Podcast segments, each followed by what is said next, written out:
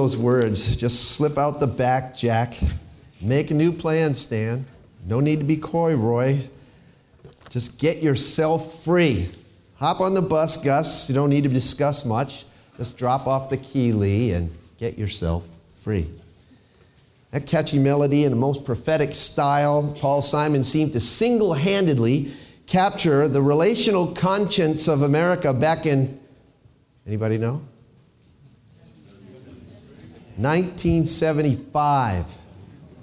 I remember when that song, 50 Ways to Leave Your Lover, skyrocketed to popularity because it was the year that I graduated from high school. Yeah, wow.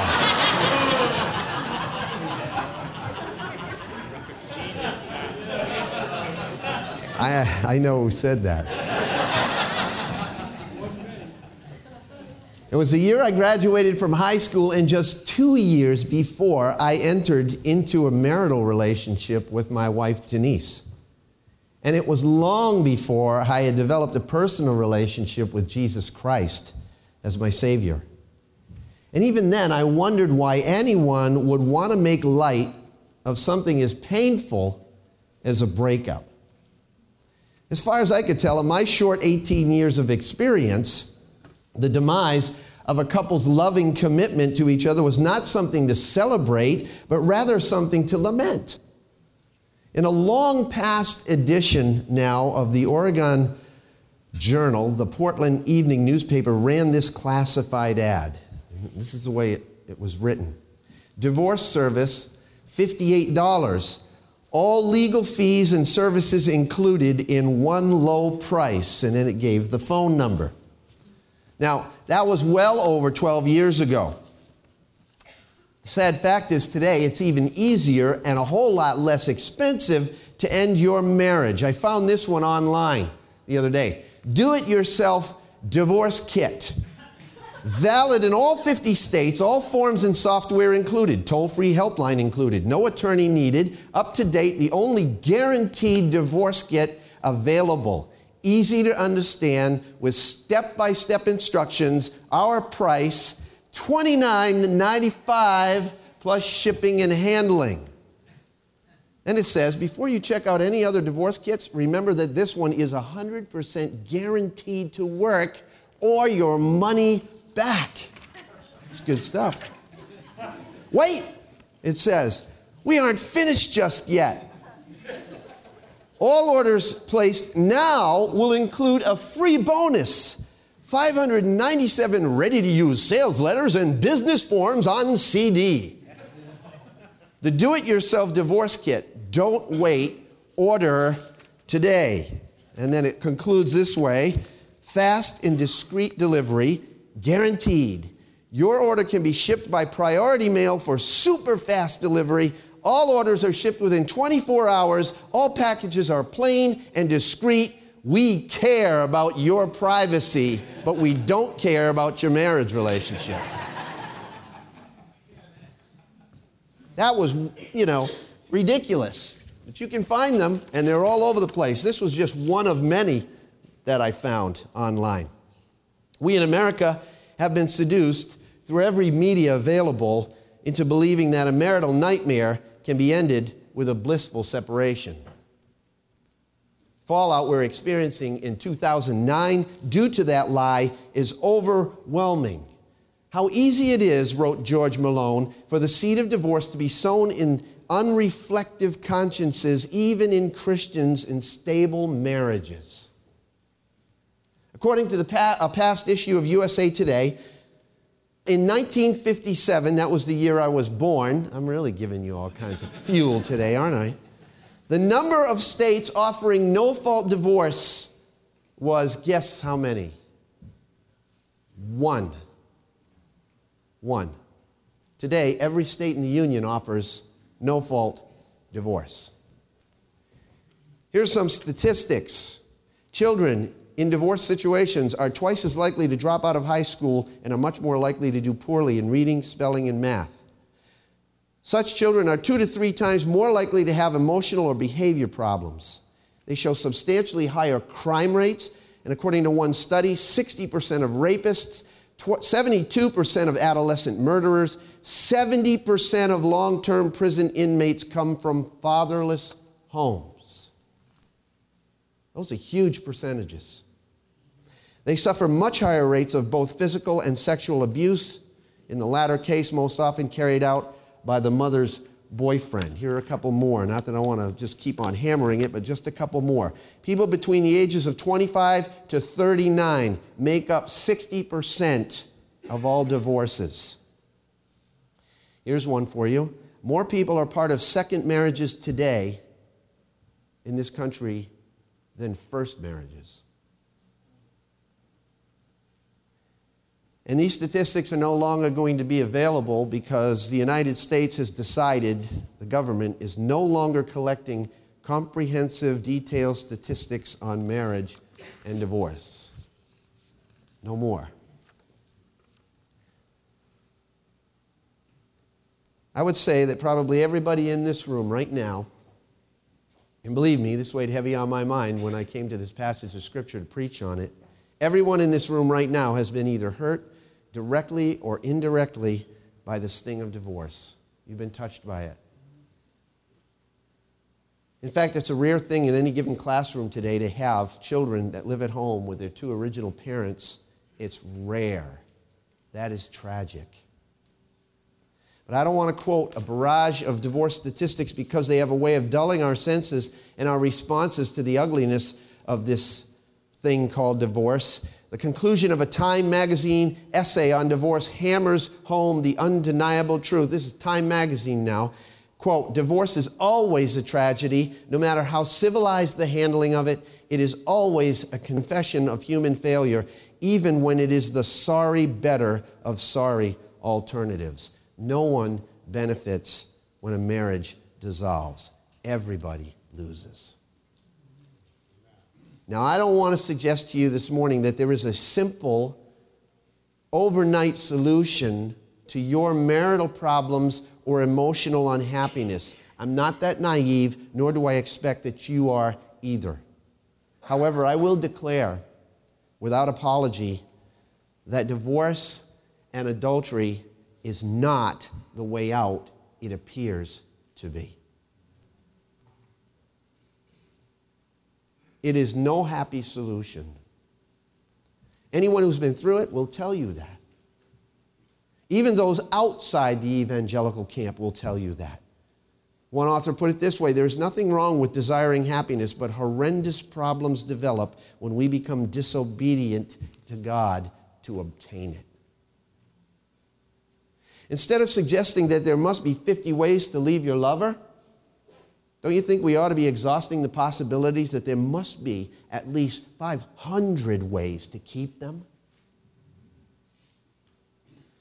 Author and business leader Fred Smith writes, one of my treasured memories comes from a donut shop in Grand Saline, Texas. He says, "There was a young farm couple sitting at a table next to mine, and he was wearing overalls, and she a gingham dress, and after finishing their donuts, he got up to pay the bill, and I noticed that she didn't get up with him. But then he came back and stood in front of her. And she put her arms around his neck, and he lifted her up, revealing that she was wearing a full-body brace. He lifted her out of her chair, backed out the front door to the pickup truck with her hanging from his neck. And as he gently put her into the truck, everyone in the shop was watching them. No one said anything for a long time until a waitress remarked almost reverently, 'He took his vows seriously.'" Amen. Paul Simon may have been the musician who voiced the mindset of America in 1975, but the prophet Malachi is the messenger who communicated the heart of God for all time on the issue of relational commitment and marital fidelity. And he doesn't suggest that there are 50 ways or 5 ways or even one acceptable way to dissolve a marriage relationship. His heart is crystal clear. Malachi reiterates the truth that God hates divorce no matter what way it happens. Let's talk about what God is for. God is for commitment. God is for taking our vows seriously. Turn in your Bibles to Malachi chapter 2, if you will. Malachi chapter 2, verses 13 through 16, and I'm going to read them. You can follow along. This is another thing you do, Malachi says. You cover the altar of the Lord with tears, with weeping, and with groaning, because he no longer regards the offering or accepts it with favor from your hand. And yet you say, for what reason? Because the Lord has been a witness between you and the wife of your youth, against whom you have dealt treacherously, though she is your companion and your wife by covenant. But not one has done so who has a remnant of the Spirit. And what did that one do when he was seeking a godly offspring? Take heed to then to your spirit, and let no one deal treacherously against the wife of your youth. For I hate divorce, says the Lord, the God of Israel, and him who covers his garment with wrong, says the Lord of hosts. So take heed to your spirit, that you do not deal treacherously. There are no words this morning available to me which will soften the blow of this passage of Scripture. But at the same time, it's not my job to condemn anyone. My purpose is to call Christians to an exalted view of the marital relationship, God's view of it. And Malachi's reasoning is pretty clear and obvious. When God's ideal for marriage is compromised, the community of God's people crumbles. Everybody takes a hit. When God instituted the covenant of marriage and placed his blessings on the beauty and intimacy of this one flesh relationship, he had permanence in mind. God never intended this covenant to be terminated. His design in Genesis chapter 2 and verse 24 is evident. One man, one woman, one flesh, one lifetime. Look at Genesis chapter 2, verse 24. Well, it'll be on the screen for you. For this reason, a man shall leave his father and his mother and be joined to his wife, and they shall become one flesh. You ever stick your fingers together with super glue? How do you get them apart? You got to rip them apart, don't you? And they don't come cleanly apart, do they? You end up tearing skin off of one or the other, and you bleed. That's the picture in the Hebrew language of this particular scripture. When he says, the two shall become one flesh and shall be joined to his wife, it means superglued to the point of non-separation. When you rip those two people apart after that, there's blood. There's a tearing apart of not just two individual peoples, but one. Something that God has made one. Here's the basic architecture for the family, for the community, for the society in general. Any human attempt to redesign what God ordained, that God-ordained foundation produces structural cracks, which eventually cause the whole thing to come crumbling down. Spiritually, the same thing's true. When God's ideal for marriage is compromised, the community of God's people begins to crumble. In the 100-year-old words of Malachi, there is a strong, strong message here in this text for the contemporary church of 2009. First thing that we find here in verses 13 and the first part of 14 is, I think God is saying, is get rid of the spiritual hypocrisy. Look at that again, Malachi 2. Verse 13, this is another thing that you do.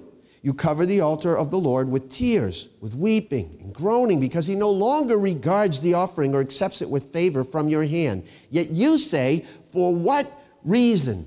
Now, in the previous verses 10 to 12, which we went over a couple of weeks ago, God came down very hard on the fact that the people had violated the covenant they had made with God by marrying foreign women, okay, which was forbidden in the Old Testament. Their history of relational compromise had brought devastating consequences. They went into captivity, and now they're finding out that they're in the same trap again, relational compromise. Now, relational compromise is one thing. But in these verses, verses 13 to 16, God reveals a little bit more. He reveals another detail about the situation. The people were not only marrying foreign women, but it seems that they were divorcing their Jewish wives in order to do it.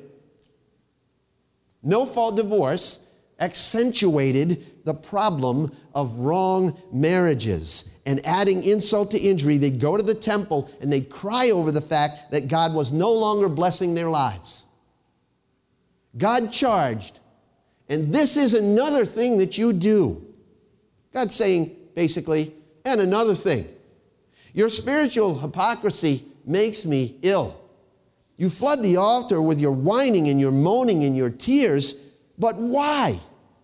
Is it true sorrow? I think that's what God is implying here. The fact is that these worshipers were not sorry that they had been unfaithful. Far from it. They were crying out to God, not because of repentance, but because they didn't have God's recognition anymore.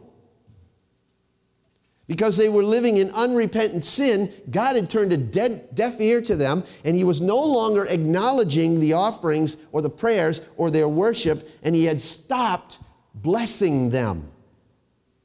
That gets right to the heart of it, doesn't it? The reason that they were crying over the altar, at the altar, wasn't because they were sorry, it was because God wasn't blessing them anymore.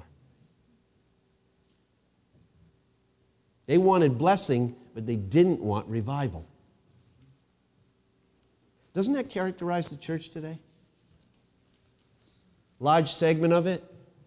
I think it does. People want spiritual rewards, but without the required repentance that goes along with it.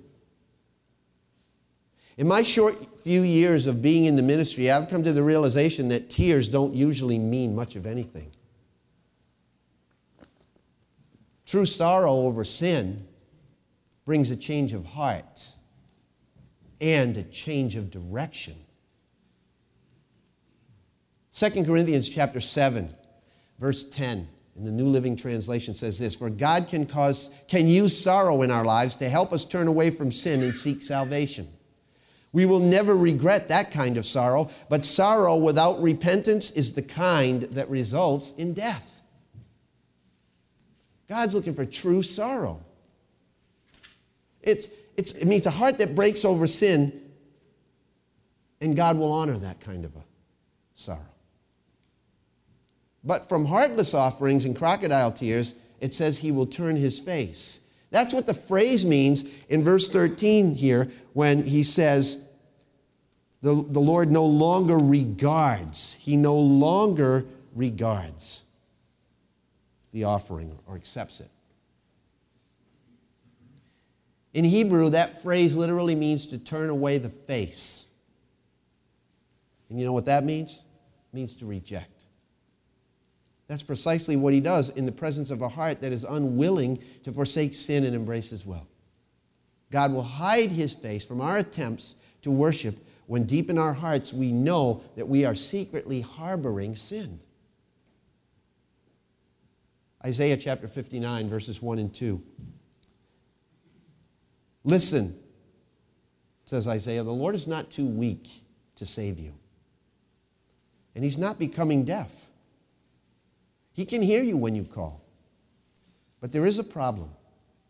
Your sins have cut you off from God. Because of your sin, He has turned away and will not listen anymore."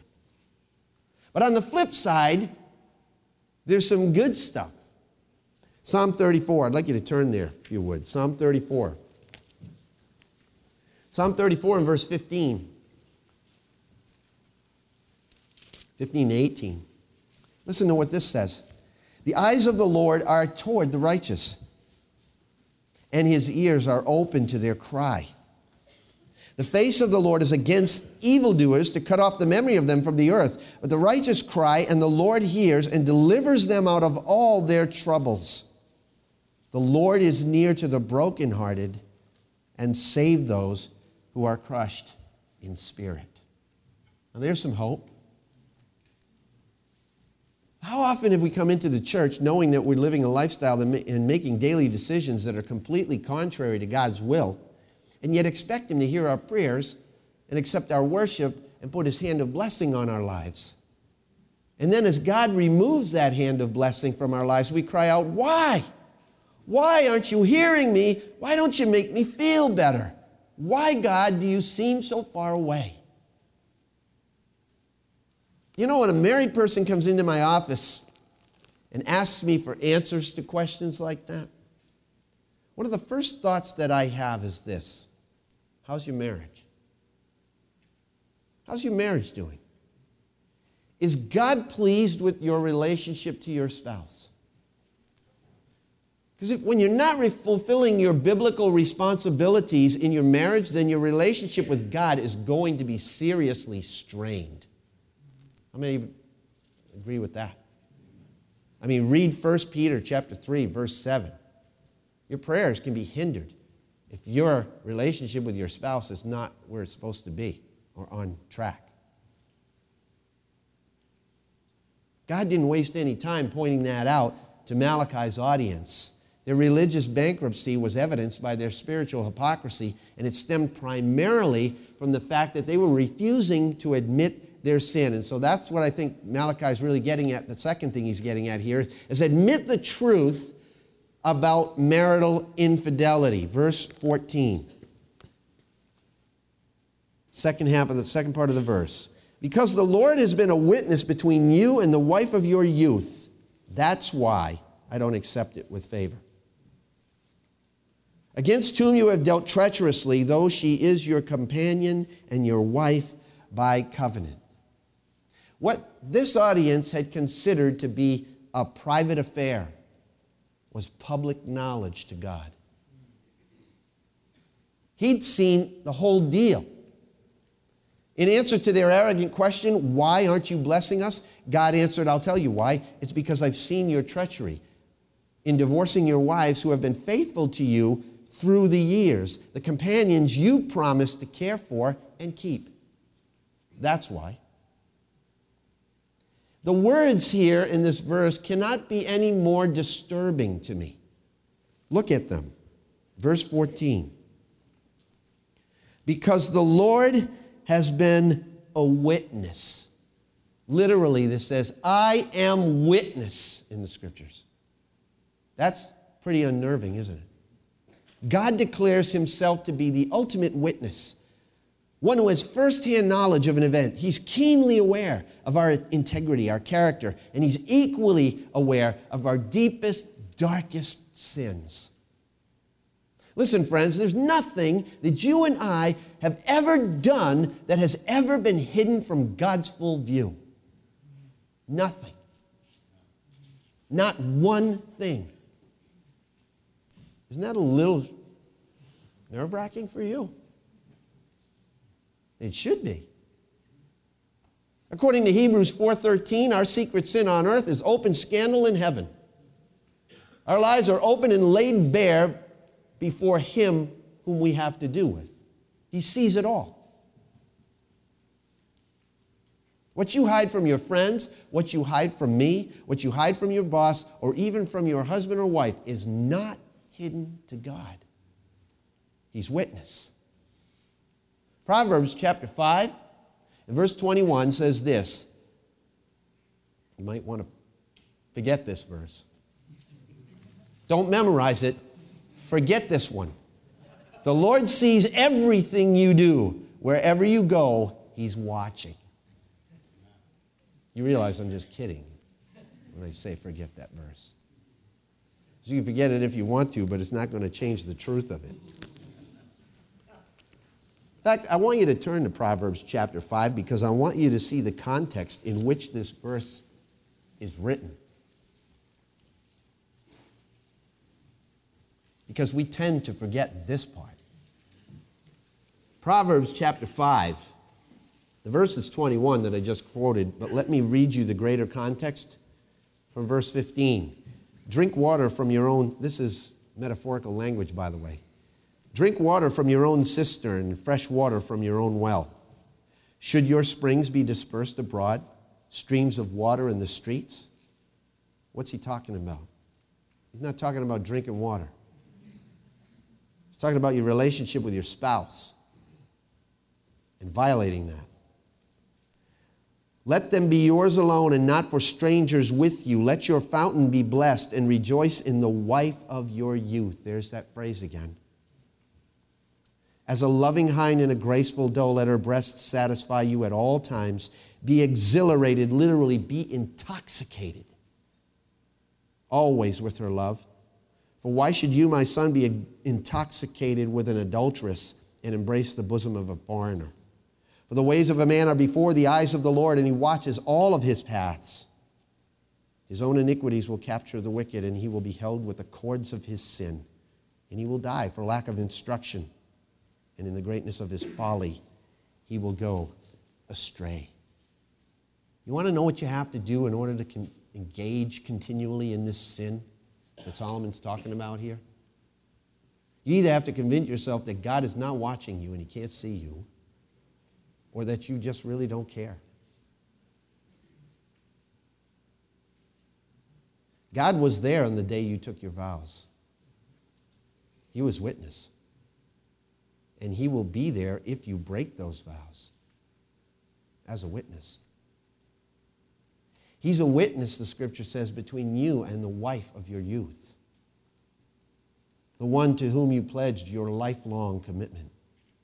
Men, I'm going to address you this morning predominantly because that's who God specifically addresses in this context. Now, that doesn't let you wives off the hook, because I believe that the statistics concerning marital unfaithfulness clearly show that the heart of the problem is predominantly in the hearts of men, but believe it or not, that's changing. Men, we need seriously to consider what God is saying about our relationship to our wives. It is an enduring relationship, it is a complete relationship, and it is a covenantal relationship. That's what we find here in Malachi. First, marriage is to be an enduring relationship. The Lord has been witness between you and the wife of your youth. Now, my wife will tell you, and I've told you before from this platform, I love this expression, the wife of your youth.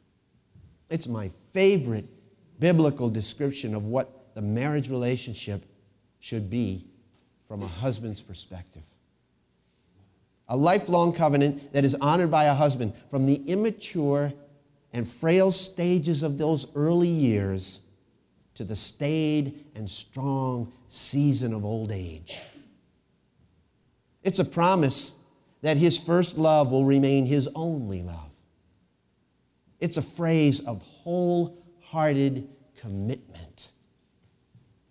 In the ancient Near East, marriages were contracted at a very early age. In fact, according to the Jewish Talmud, a young man was considered cursed if he was not married by the age of 20.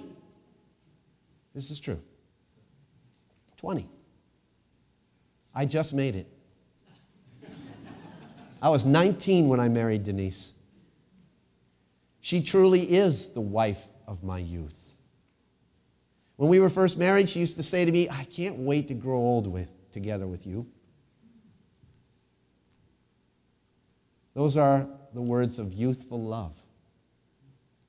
Now, after 31, almost 32 years of marriage, and not, by the way, without its problems, every now and then we'll look at each other and say, we're living the dream.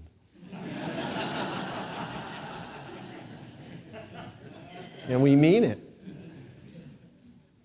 A few years ago, I picked up the Sun Journal and I was overcome by a small item on the front page.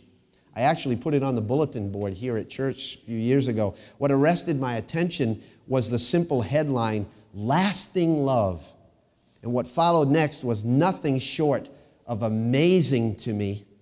The caption read, a couple who met in 1916 and fell in love at first sight has the nation's longest lasting marriage, 80 years. I was absolutely stunned. 80 years. I now have a file since then with a number of articles about couples who have been married for 70, 80, 81, 82, 83 years. 83 years. In fact, I got this online. Couple married 83 years. Share their secret. It says they don't have a magic formula to explain the success of their marriage. They just took seriously what they said to each other when they stood at the altar. Quote, "You take your vows for better or for worse, for richer or for poorer," Mame said. "I guess you just stick to it, come what may." 83 years. You got to stick to it. Guys, how many of you still see your spouse as the wife of your youth? Do you ever refer to her that way? To other people? To her? Try it. Write it to her. Put it on a card. Tell her face to face. I guarantee it will give you and her a refreshing view of your relationship. The problem today is that a lot of guys see their wives as a prison of middle age, not the wife of their youth. In fact, they proceed to throw their relationship away for the lure of women who resemble their wives in their youth. Isn't that true? And God calls it treachery. Verse 14, I've been a witness between you and the wife of your youth, against whom you have dealt treacherously, though she is your companion and your wife by covenant. The word translated treacherously here means to break faith, to deal deceitfully, and then to cover it over so as to act falsely. Literally, it means to pillage. That's a strong word. And that's exactly what adultery and divorce is. Treachery and pillaging. And when it characterizes a whole nation, God's heart breaks wide open. Acting as God's mouthpiece, the prophet Jeremiah reveals the incredible hurt that God feels over our sin in this area. Jeremiah chapter 9. Jeremiah chapter 9, first three verses. And as some of you know, Jeremiah is also called the weeping prophet, and this is where we get this from. He was crying all the time.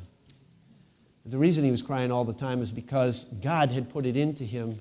God had put his own heart into him, so he felt what God felt, I believe. And he prophesied to the nation as representative of God, and it says, "Oh, that my head were waters and my eyes a fountain of tears, that I might weep day and night for the slain of the daughter of my people. Oh, that I had in the desert a wayfarer's lodging place, that I might leave my people and go from them, for all of them are adulterers, an assembly of treacherous men. They bend their tongue like their bow. Lies and not truth prevail in the land, for they proceed from evil to evil, and they do not know me, declares the Lord." The prophet Jeremiah lamented the conditions which drove his nation into captivity.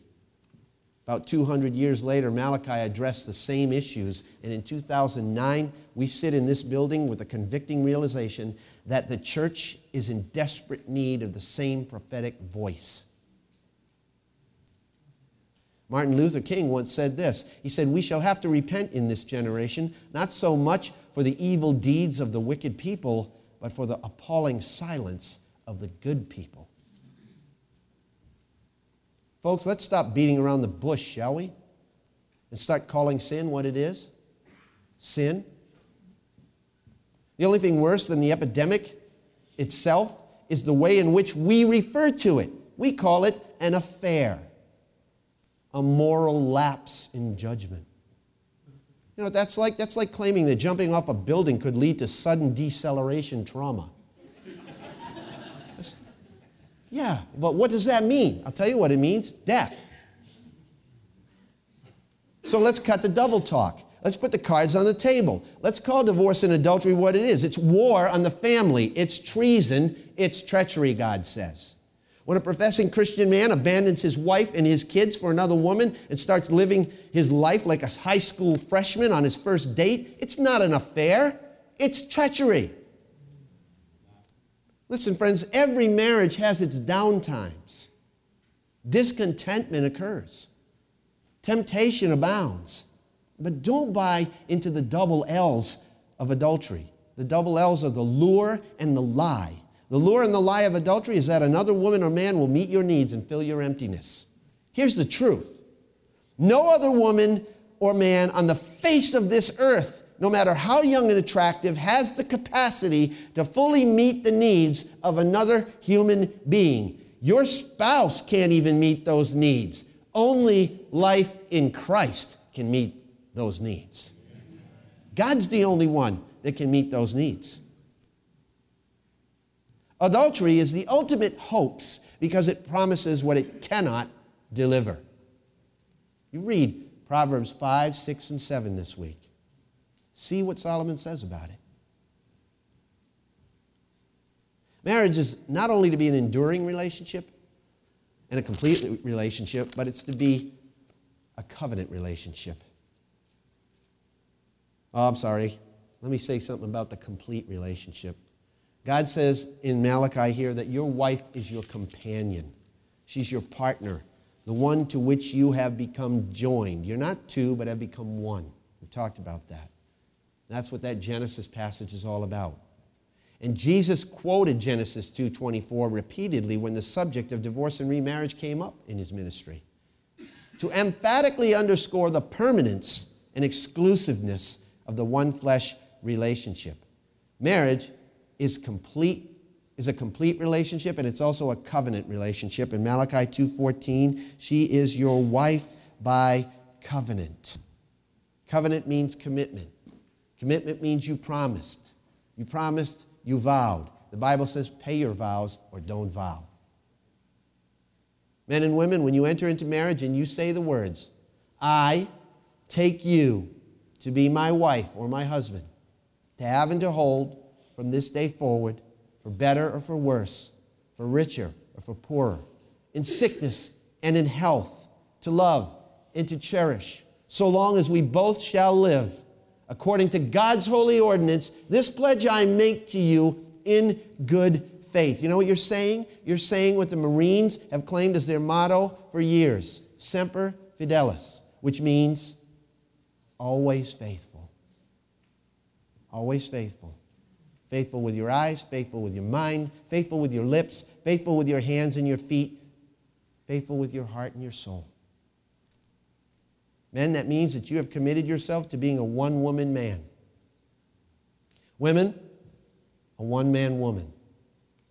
And that's a commitment we need to renew every single day of our lives. Every day. Why? Because we live in a society that thinks 10 Commandments are too many.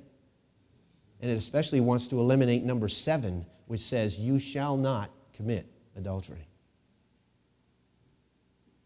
Yet, as someone accurately pointed out, it's precisely this commandment that holds families together. Guys, Semper Fidelis in marriage means getting a backbone. Not like Bob's. Bob was telling his friend that he and his wife had a serious argument the night before, that day at work. But it ended, Bob said, when she came crawling to me on her hands and knees. What did she say? Asked the friends. Bob replied, she said, come out from under that bed, you coward.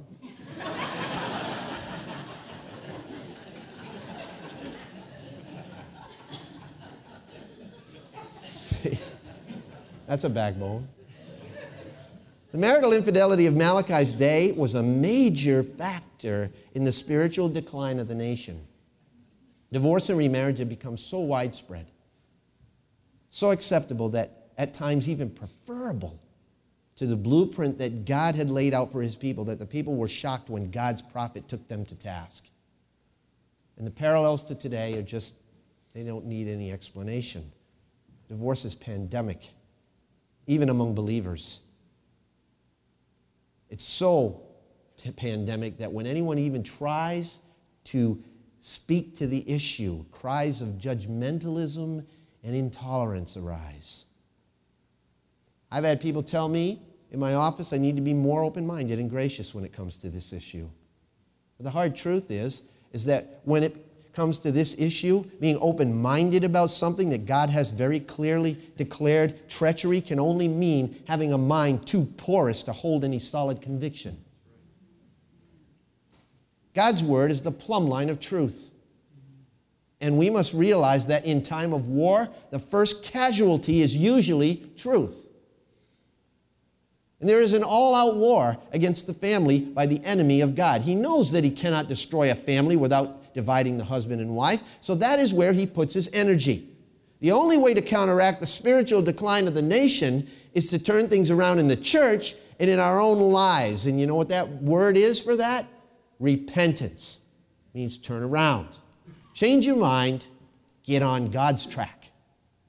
That means acknowledging the power of the Holy Spirit and embracing your personal responsibility. That's what Malachi says in verse 15 and 16. But not one has done so as a remnant of the Spirit. And what did that one do while he was seeking a godly offspring? Take heed then to your spirit, and let no one deal treacherously against the wife of your youth. For I hate divorce, says the Lord God of Israel, and him who covers his garment with wrong, says the Lord of hosts. So take heed to your spirit, and that you do not deal treacherously.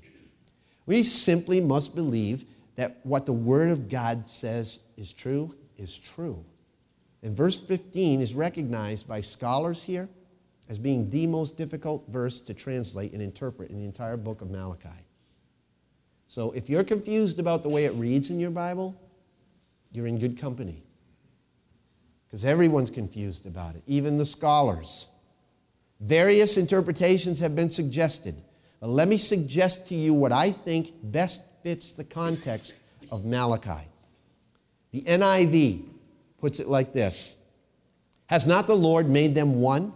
In flesh and spirit they are his. And why one? Because he was seeking godly offspring.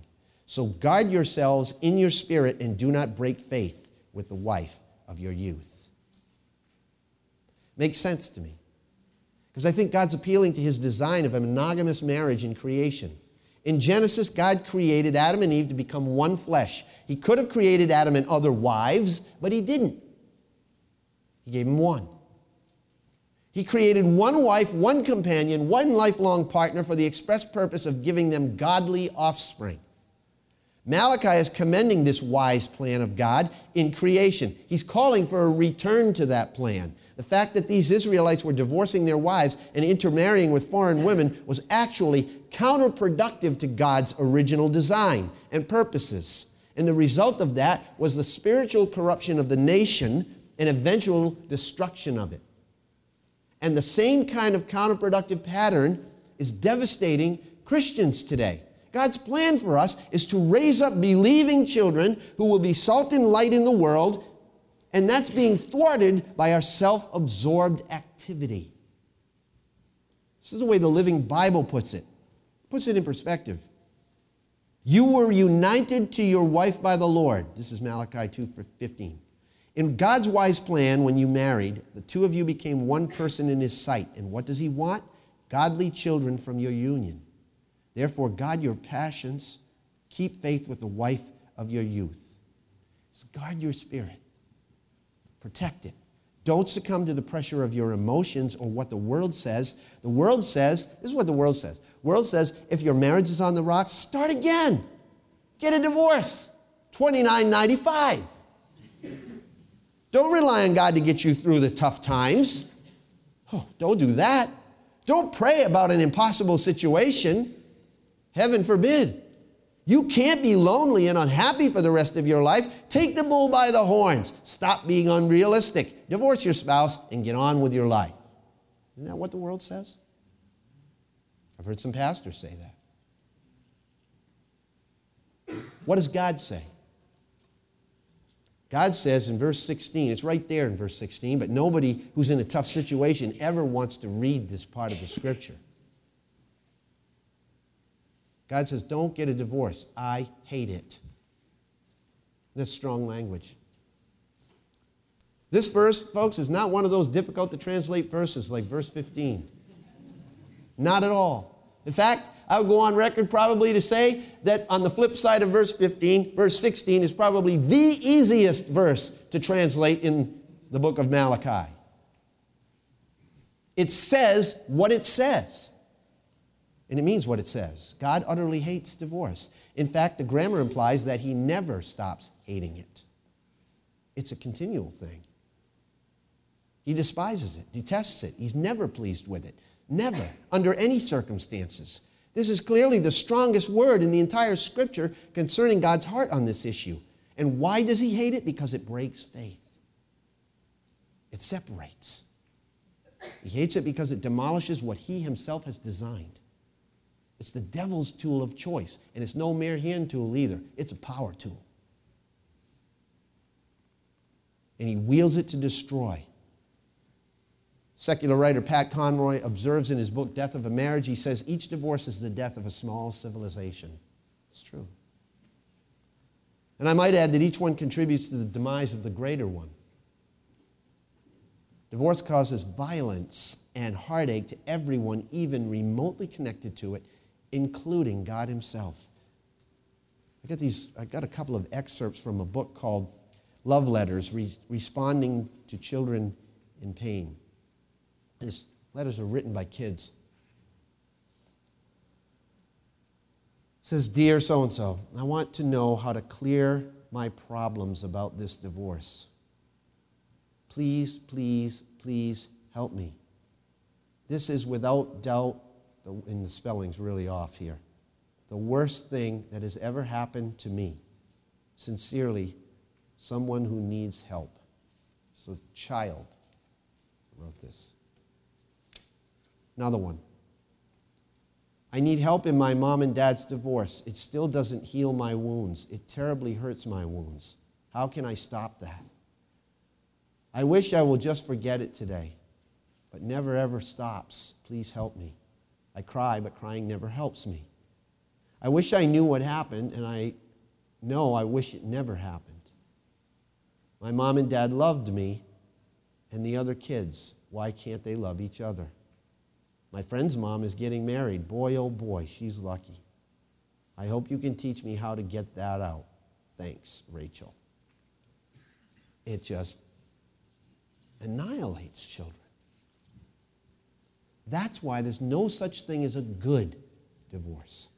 No such thing as an easy divorce. Verse 16 says that when you get into a divorce, it says in verse 16 here that it's like you splatter your clothes with wrong. Him who covers his garment with wrong. So take heed to your spirit. That's why I'm absolutely convinced that Jesus' word, ultimate word on the subject was this. From the beginning, Moses permitted you to get divorced, Jesus said to the Pharisees, but from the beginning it has not been this way. What therefore God has joined together, Jesus says, let no man separate. Therefore, says Malachi, take heed to your spirit that you do not deal treacherously. Or as the Jerusalem Bible puts it, respect your own life, therefore, and do not break faith like this. If the community is to survive, folks, then the church must survive. If the church is to survive, then families must endure. But before families can endure, marriage must be revered. And when marriage is revered, the lure of divorce absolutely loses its pull. Now, my greatest fear today, after a message like this, is that the wrong people will walk out of here feeling bad, and the people who really need to apply it won't. If you've been divorced and have worked through this pain, repented of your failures, and are walking close to God now in whatever situation you're in, don't let the devil drag you into feeling guilty and reliving all that junk. You've been forgiven. Live in forgiveness. The sad fact is that divorces happen, and it is happening in the Christian community. How are we to respond to that? Real quickly here. Number one, if you are divorced, don't panic. God forgives. Divorce is not the unpardonable sin. God forgives this sin just as he does any other. Jesus went to the cross willingly. He died, was buried, and was raised in order for the forgiveness of that sin to be applied to you when you come to faith in him. That's what Jesus did. Secondly, don't despair. God restores. God uses the failures of our past, and even though there may be continuing consequences that we experience and some emotional upheaval, he picks up the broken pieces of our lives and gives us a new beginning. God restores our life to us when we come to him. Third, if you are not divorced, don't judge those who are, because God forbids that. God can and will use a divorced person to minister in the church in countless ways which are vital to the healing of people's emotions and lives. We're not to stigmatize or shun people who have been through the pain of divorce. It is every believer's responsibility to love, encourage, and exhort them to Christ. Fourth, if you are in a difficult marriage and contemplating a divorce, don't divorce. God's heart breaks over it. The rabbis had a saying that we all ought to remember. The very altar sheds tears when a man divorces the wife of his youth. Seek help if you're in that place. Don't lose hope. There are plenty of great resources and experienced people who can walk with you through this if you allow them to. And that's the ticket. Most people in this place don't allow other people to help them. Seek out help and hope. Let me give you one more statistic. The Institute for American Values study found that almost 8 out of 10 people who avoided divorce were happily married 5 years later. They worked at it. And don't give up on God. He has not given up on you. God will honor your efforts when you seek to honor him. Let's pray together. Heavenly Father, thank you for your grace, the grace of Jesus Christ that forgives us from every sin when we lay our hearts and ourselves before his throne and his cross. I pray for those, Lord God, that are hurting here today. I pray for your spirit of peace and encouragement and help to come upon them. I pray for those that have maybe made some mistakes in their past lives and maybe have not sought forgiveness from your hand. Father, well up inside of their souls this morning, let them know that you love them and that forgiveness is available simply for the asking and for the coming to the acceptance of Christ and his gift. And I pray, Lord God and our Father, that if we, the body of Christ, know people who are in the middle of these turbulent marital conflicts and relational strains, that we would come alongside, do everything in our power to come alongside of them and help them through it. That the joy of oneness might be returned to their souls. Be with us, Father, as we leave this place today. May we sense your presence going with us, I pray it in Christ's name and for his sake. Amen.